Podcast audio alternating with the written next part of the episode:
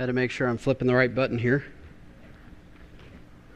I understand that Pastor Jim stands on the floor here. He has about six inches on me. so I'm going to stand right up here if that's all right with you all.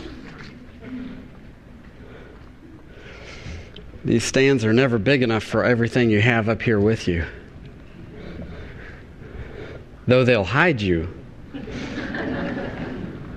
I, uh, my first full time position, I ministered with a pastor who was six foot six. And the pulpit was very stationary. And anytime I would stand behind it, I would look like I was.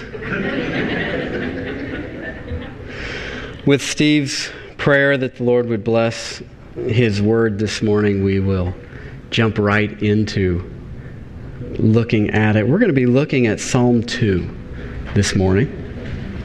And I am the type to return back again and again to the passage that we are looking at, so you'll want to keep that open there. There's a young boy We'll call him Johnny or Jimmy. Anytime they're named Johnny, Jimmy, Timmy, you know it's a legend. But there was a young boy, and he was um, somewhat forgetful, like myself. And he left the rake outside. After doing some work, he was quite proud of himself. He made a little bit of money from his mom, I guess, uh, for raking some leaves in the backyard. His mom and dad told him over dinner, Jimmy, you left the rake outside. And uh, they, they wanted him to have the full um, experience of a job well done. They said, You need to go out and take care of it. He's like, All right, no problem. And they saw that it was getting dark. So they reminded him a couple times. And by the time it had gotten dark, they were like, Jimmy, the rake's still outside. At that point, it was, Mom, it's dark out there. Now the situation had changed. He wasn't too uh, eager to finish the job at this point because it was dark outside. The mom still wanted Jimmy to have the full experience of a job well done. And so she insisted, and his dad insisted, you need to go out and get the rake and put it away. You need to finish the job. And so, trying to encourage him, trying to make it easier on him, they informed him that, that Jesus is everywhere at all times. And and they they encouraged him that even though it was dark outside, Jesus is out there, and he was going to be just fine. And uh, Jimmy listened to this, and he and he and he they could tell the the wheels were turning, so he decided, okay, I can do this. So he stepped over to the back door, looked out into the dark. Guess they didn't have floodlights, and. Um, and he called out into the dark and he said, Jesus, I know that you're out there. I know that you'll be with me. But could you bring me the rake?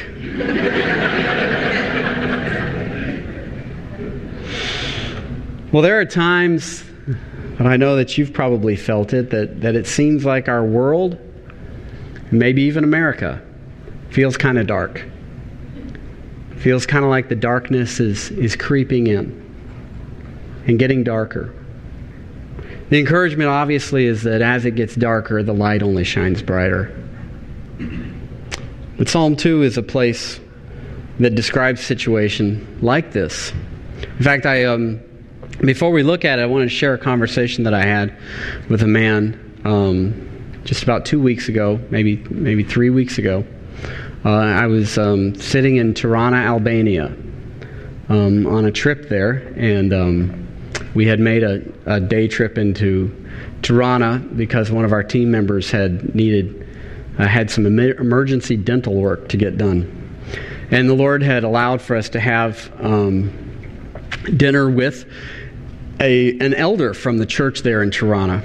And as we were sitting there, this was a man that was was um, very spiritually mature and had preached in uh, the church there in Tirana, and was, I was enjoying getting to know him, enjoying our conversation. And he looked at me. Conversation kind of changed, and he looked at me and he said, "It would seem to me that God's blessing has been removed from America." He says, "It would seem to me that America is not the nation that it used to be." And he was looking at me kind of to, to know what I thought about that. And I'll share a little bit later how that conversation went and my response to that. But I know that that's how it feels many times that America is not the nation that it used to be. But what does that mean? Well, let's read Psalm 2. David writes, Why do the nations conspire and the peoples plot in vain? I'm reading from the NIV here. I think there's a different version up there on the wall, and that's just fine.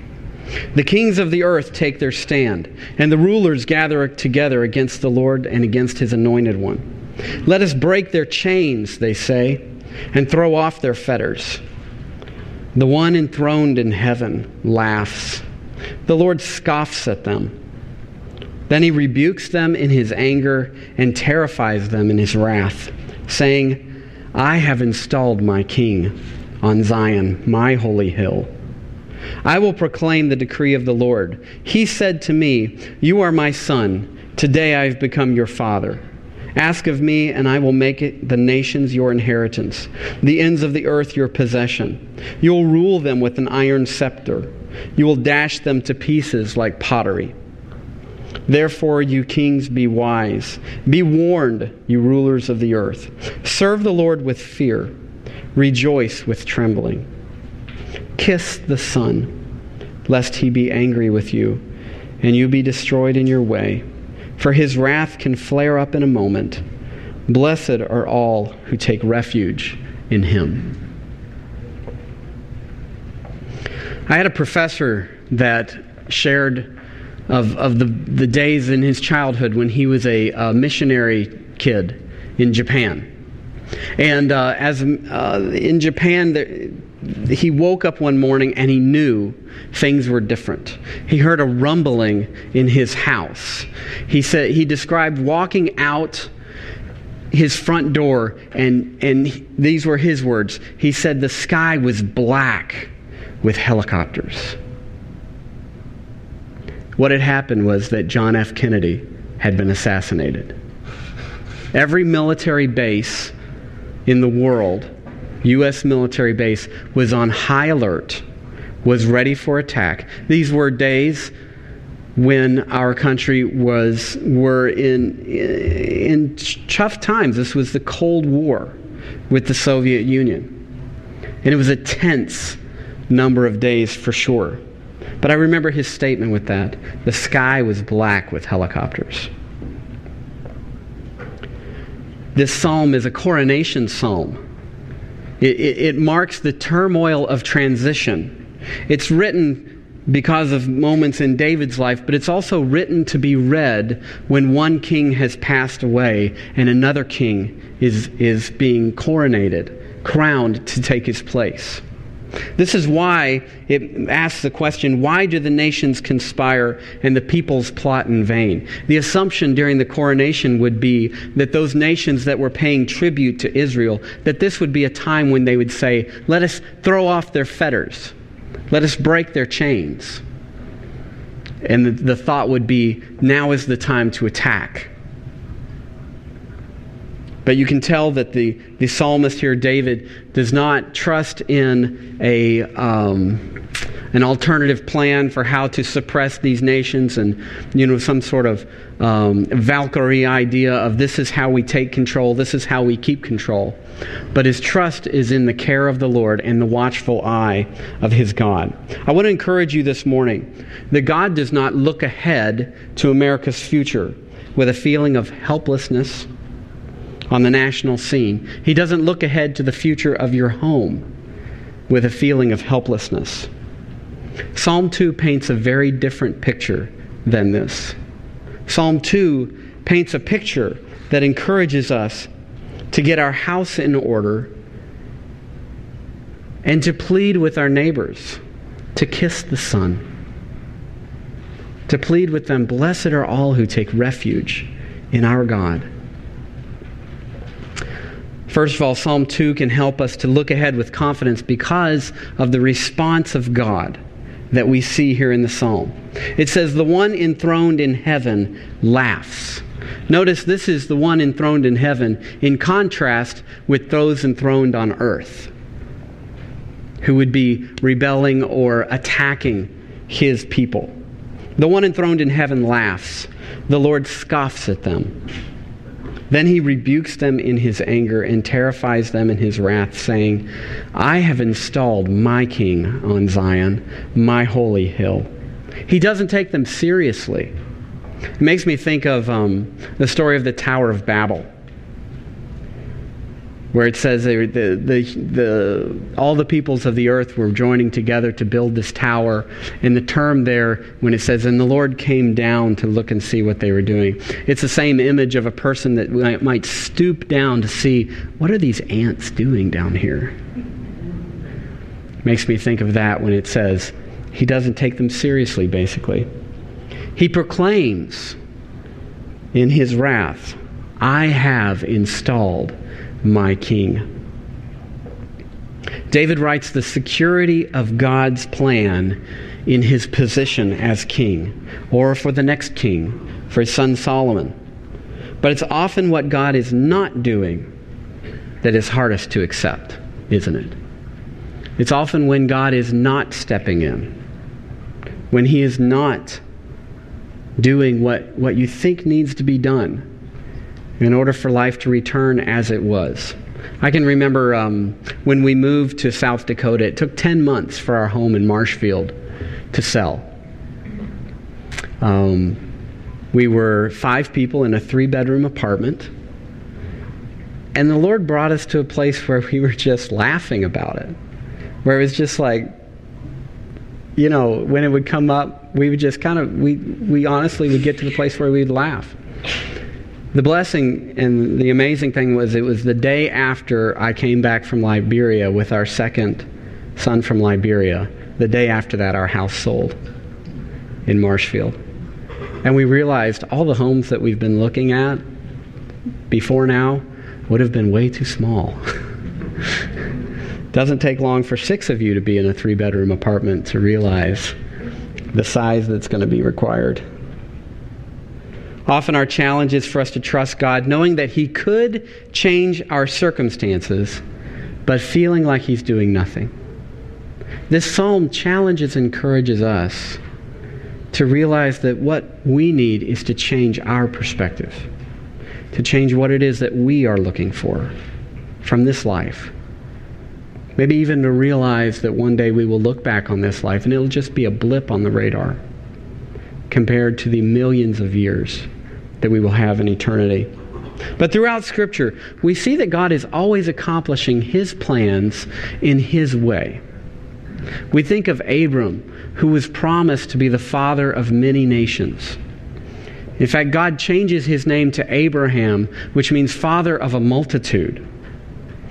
And he must have gotten to the place where he almost thought God was mocking him. Until when Sarah's womb would have been uh, unable to bear children, barren with age, he has his son. God shows us through Abraham and Sarah that he has his own timing. What about David's personal experience, the writer of this psalm? We think of Samuel looking past the broad shoulders and the maturity of his brothers and it's as if you can hear God whispering to Samuel, I have my own type of person that I'm looking for. What about Jesus Christ himself? He came in a manger, in a stable. He was, he was testified by shepherds whose testimony would not have even been admissible in court. He lived a life of obscurity when we'd think that he would be gathering followers to himself. He was preaching the cost of discipleship, the cost of following him. He came at a time when Israel needed political salvation, but he spoke of a message of carrying a soldier's belongings twice the distance that he expects you to carry them. God's plan of salvation was to turn his back on his beloved Son at his moment of his deepest anguish. As if God has, is saying, I have my own way. Throughout Scripture, we see that God is correcting his people's ideas of how he should be doing things. And this psalm is drawing us to realize that the response of God here should encourage us and to look ahead with confidence. So often, when a wife brings a problem to her husband, we want to fix it. Here, give me that problem. There. Hand it back to him. Give me something else. And we often want God to deal that way with our situations, don't we? Lord, this is your job. You're supposed to fix this. Well, maybe what we really need is to change what it is that we think God's job is. And it has something to do with His glory and our ultimate good. God's glory and our good. Secondly, I want to share with you that Psalm 2 can help us to look ahead with confidence, also, not just because of the response of God, but the response of His godly ones. The response of the godly. We see this in verse 7 and following. The voice of the psalmist turns from being that of God to the person whom God has installed as his king. It says, I will be, proclaim the decree of the Lord. This is the king speaking now. He said to me, You are my son. Today I have become your father. Ask of me, and I will make the nations your inheritance, the ends of the earth your possession. He's, he's saying, This is what you said to me, Lord. You will rule them with an iron scepter, you will dash them to pieces like pottery. Now he turns his, his voice to the surrounding nations. Therefore, you kings, be wise. Be warned, you rulers of the earth. Serve the Lord with fear and rejoice with trembling. Kiss the Son, lest he be angry and you be destroyed in your way. For his wrath can flare up in a moment. Blessed are all who take refuge in him. Could you imagine having a president who is saying, to the Arab Spring that we've seen and is described um, in the news reports and saying, Turn to the Lord, will you? Serve the Lord with fear and rejoice with trembling. Can you imagine having a president that that's his declaration to the other nations? That's the confidence of King David and the confidence that the godly should have. It ends with a summary statement of Blessed are all who take refuge in him. He's not stepping back and saying, Okay, let's see the Lord wipe these guys off the map. He's saying, If you want to be blessed, take refuge in the Lord the way that I am taking refuge in him right now at this moment. A couple places that we can find refuge in from this we learn from this psalm first we find refuge in his promises just as King David was. The source of his confidence was his covenant with God. Um, you don't have to turn there, but 2 Samuel 7 describes what we call the Davidic covenant. God had promised, He'd made a covenant with David that he would always have a man from his family sitting on the throne of Israel. And I believe that we will one day see the fulfillment, the eternal fulfillment of that Davidic covenant when Jesus Christ, from the, from the tribe of Judah, from the tribe of David, sits again on that throne, that literal throne, one day in a literal reign for eternity. The source of our confidence can also be in the fact that he's also speaking about Christ in this proclamation. Just as the apostles took confidence in this psalm. You can turn with me to Acts 4. Acts 4, verses 24 through 26. A few of the apostles just return after having been physically persecuted and beaten and warned do not preach in the name of Jesus Christ. And so they return to the rest of the disciples and apostles and they share this story with them. And what do they do? They turn to him in prayer. I want to note that I love the way that I've learned to pray from my relationship with the church in Albania. They pray the way that these people prayed here all lifting their voices at one time and crying out to the Lord. And that's how they pray here. You see in verse uh, prior Well, here in verse 24, when they heard this, they raised their voices together in prayer to God. Sovereign Lord, you said, You made the heaven and earth and the sea and everything in them. You spoke by the Holy Spirit through the mouth of your servant, our father David. Why do the nations rage and the peoples plot in vain? The kings of the earth take their stand, and the rulers gather together against the Lord and against his anointed one. So they turn this psalm back to the Lord. And they say, Lord, it's happening right now.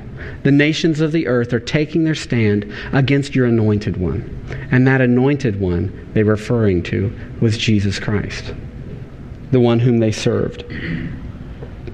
But you'll notice if you study this prayer later, if you look at it, just a simple reading, you'll see that their prayer was not, So remove this persecution, Lord. Take away what these people are doing, please. No, their prayer filled them with confidence. We are serving the anointed one. We are serving your beloved one, the one whom you have begotten, and we're going to be okay. But let your glory shine forth, Lord. This was their prayer.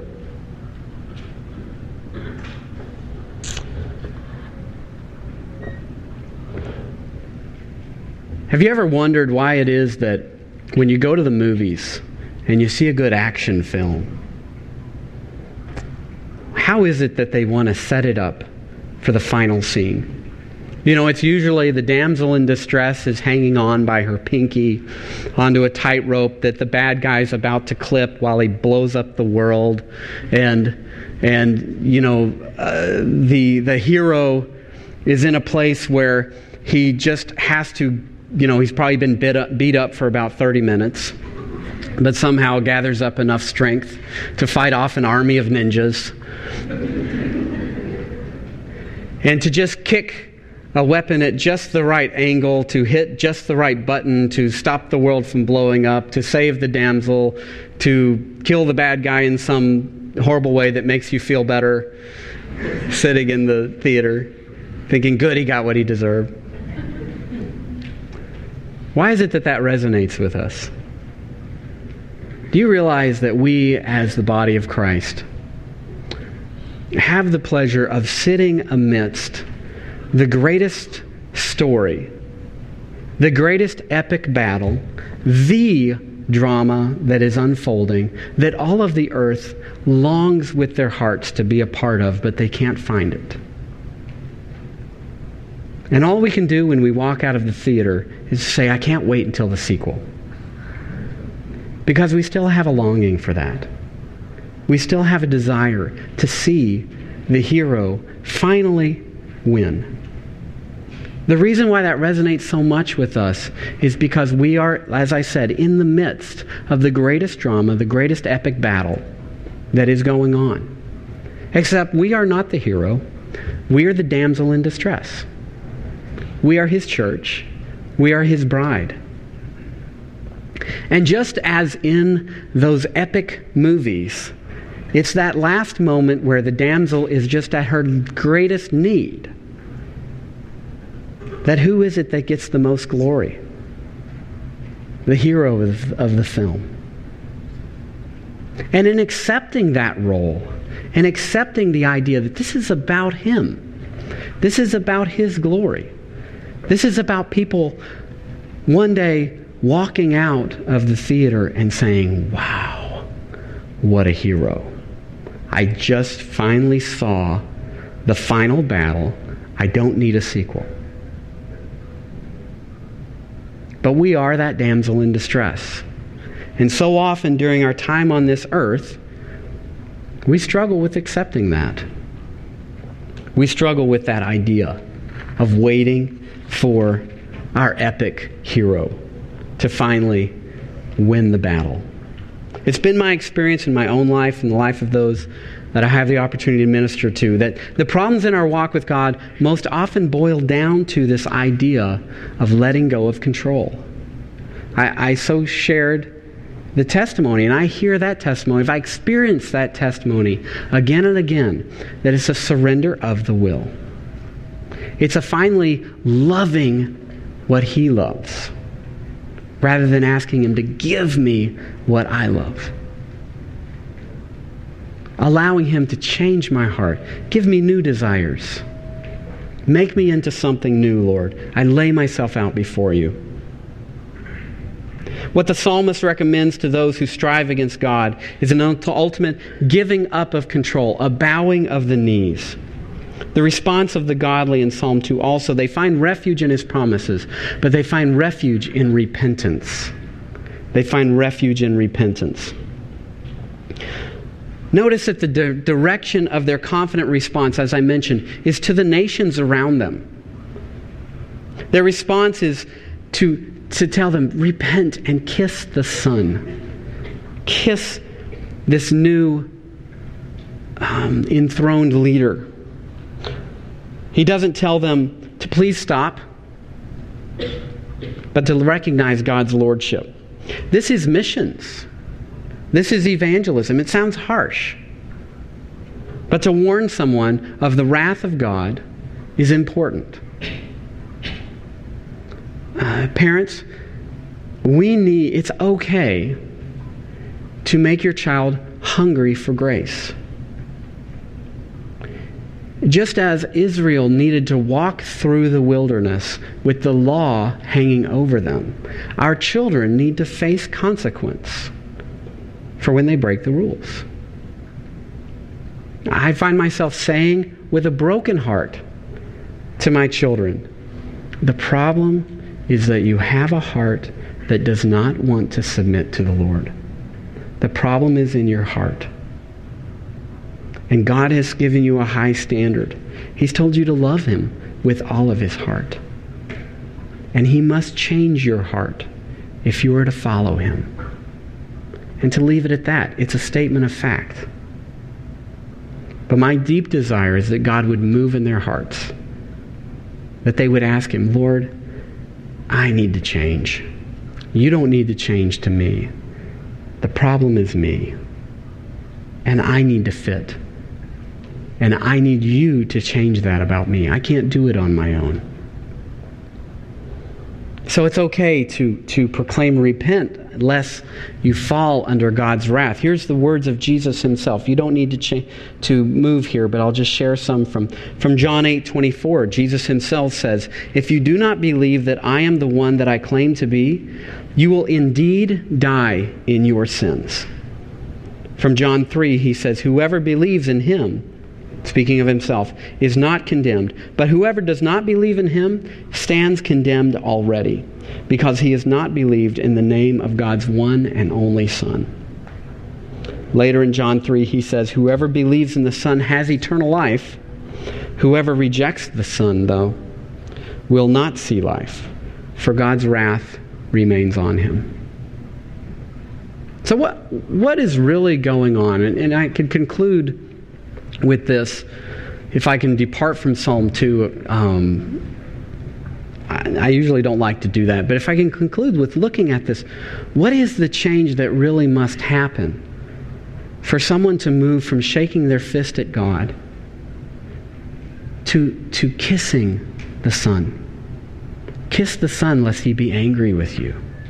Blessed are all those who find refuge in him, is the final summary of our psalm. I've been ministered to uh, over this last these last six months uh, from a passage of scripture from 2 Corinthians 4 that has answered for me that question as I minister to students and, and, and their parents, and as I seek to know what is the change in my own life that makes the difference. Many of you have seen this um, situation. You can look in verse 3 and 4 of 2 Corinthians 4, where he says, And if, even if our gospel is veiled, it is veiled only to those who are perishing. In their case, the God of this world has blinded the minds of unbelievers to keep them from seeing the light of the gospel of the glory of Christ, who is the image of God. We often hear the debate who is it really that makes the decision when someone comes to Christ? And I'm not going to solve that debate this morning. I don't, I don't know if it is solvable. But who is it really? You know, is it God or is it the person? I can tell you this the person who does not believe in Christ, they start with a veiled mind that is brought on them by the God of this world, by our enemy, by Satan. And so that is the first challenge is getting past the veiled mind that is described in verse verse 3 the, um, or verse 4. He has blinded the minds of the unbelievers to keep them from seeing the light of the gospel of the glory of Christ, who is the image of God. How sad to not be able to see the light of the good news, the good news of salvation, of the glory, the immensity, the brightness, the, the, the beauty of Christ. But to have a veiled mind to that. But yet, each one of us have experienced that and know loved ones that are experiencing that. So, what is it that turns a person from this position of being veiled to a position of being able to, as the NAS puts it, do homage, bring tribute to the Son, worship the Son, to kiss the Son, as the NIV puts it? Well, look at verse 6. This is a verse that I thank God for, and it makes me stop and realize how gracious He is.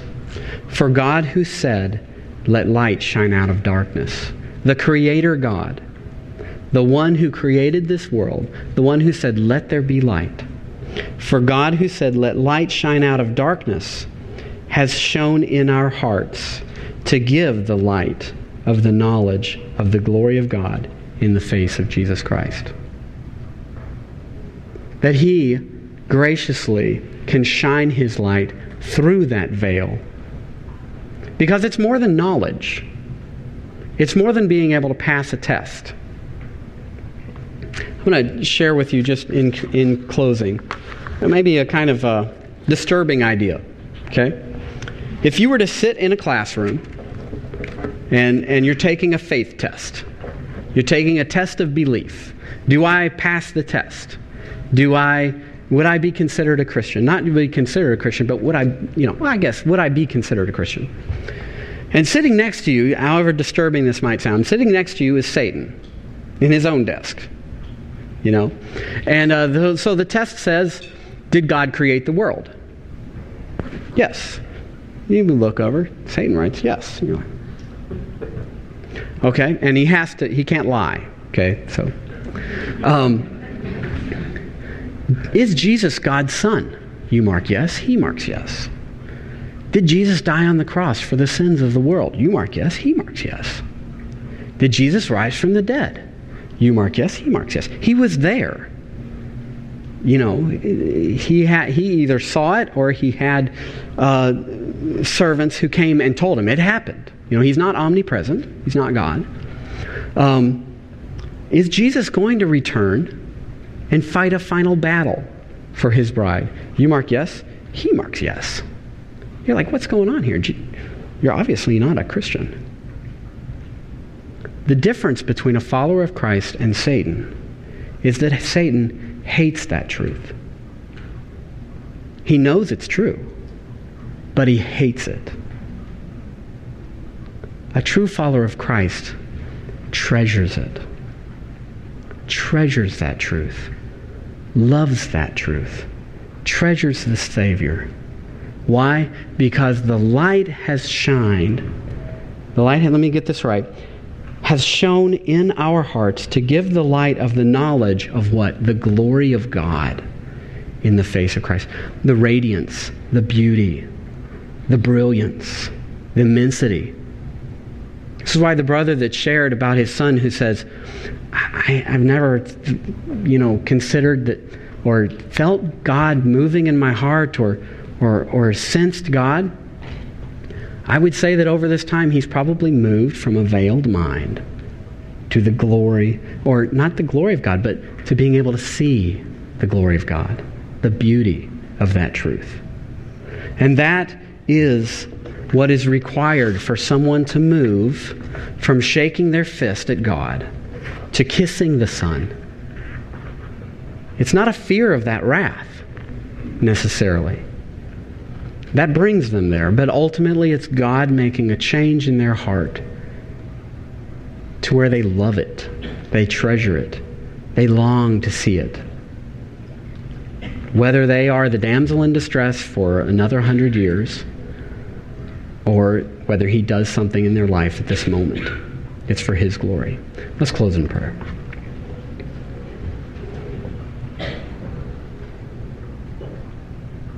Lord, I thank you for Harvest Fellowship. I thank you, Lord God, for the fellowship that I see here. I thank you, Lord God, that I know that your word is treasured here, that your desire, the desire here is to lift your name up, to praise you. Can sense here that there is a love for you from the heart, not out of rote duty. Lord, we know that in every body of believers there are those that would mark yes on the test, but that truth has not made the 18 inch climb or descent from their mind to their hearts, where they love that truth. They long to see that truth take, take shape.